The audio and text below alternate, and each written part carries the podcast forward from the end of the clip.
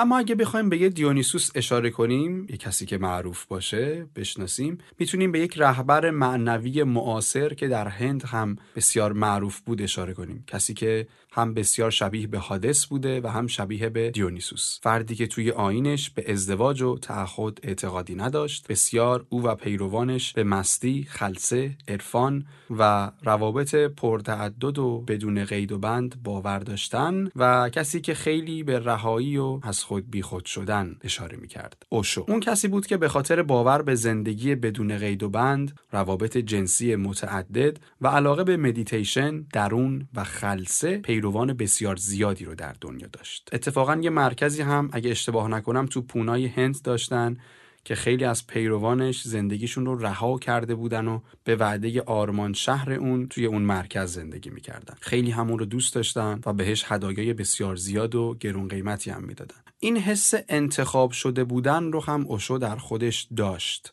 علاقه بسیار زیادی هم به مدیتیشن و رقص و رهایی داشته و چندین بار بسیار تند در برابر ازدواج و تعهد موضع گرفته بود. من درباره اوشو خیلی نمی‌خوام صحبت بکنم چون که پادکست Channel B توی چند قسمت به بررسی زندگی اوشو پرداخته که خیلی خوب هم گفته و شنیدنش مسلما خالی از لطف نیست.